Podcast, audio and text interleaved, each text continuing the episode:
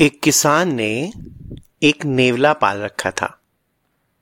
नेवला बहुत चतुर और स्वामी भक्त था।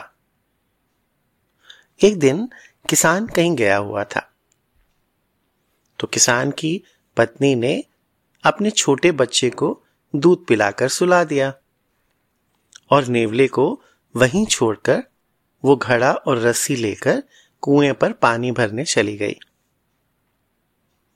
किसान की स्त्री के चले जाने के बाद वहां एक काला सांप बिल में से निकलकर आया। बच्चा पृथ्वी पर यानी जमीन पर कपड़ा बिछाकर सुलाया गया था और सांप धीरे धीरे बच्चे की ओर बढ़ रहा था। नेवले ने यह देखा तो वो सांप के ऊपर टूट पड़ा। उसने सांप को काट काट कर टुकड़े टुकड़े कर दिया और घर के दरवाजे पर किसान की पत्नी की राह देखने लगा। किसान की पत्नी घड़ा भरकर लौटी।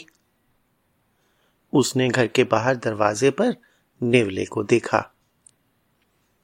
नेवले के मुंह में रक्त यानी खून लगा देखकर उसने समझा कि इसने मेरे बच्चे को काटा है और इसीलिए इसके मुंह पर ब्लड लगा हुआ है। दुख और क्रोध के मारे भरा हुआ घड़ा उसने नेवले पर पटक दिया। बेचारा नेवला कुचल कर मर गया। वो स्त्री दौड़कर घर में आई। उसने देखा कि उसका बच्चा सुख से सो रहा है और वहां एक काला सांप कटा पड़ा है। वो दौड़कर फिर नेवले के पास आई और मरे नेवले को गोद में उठाकर रोने लगी। लेकिन अब उसके रोने से क्या होता।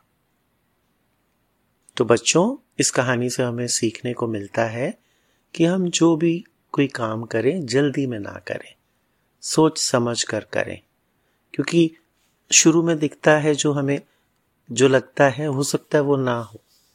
तो थोड़ा सा रुक जाए और जल्दबाजी में कोई गलत काम या ऐसा काम ना करें जिसके लिए बाद में हमें पछताना पड़े।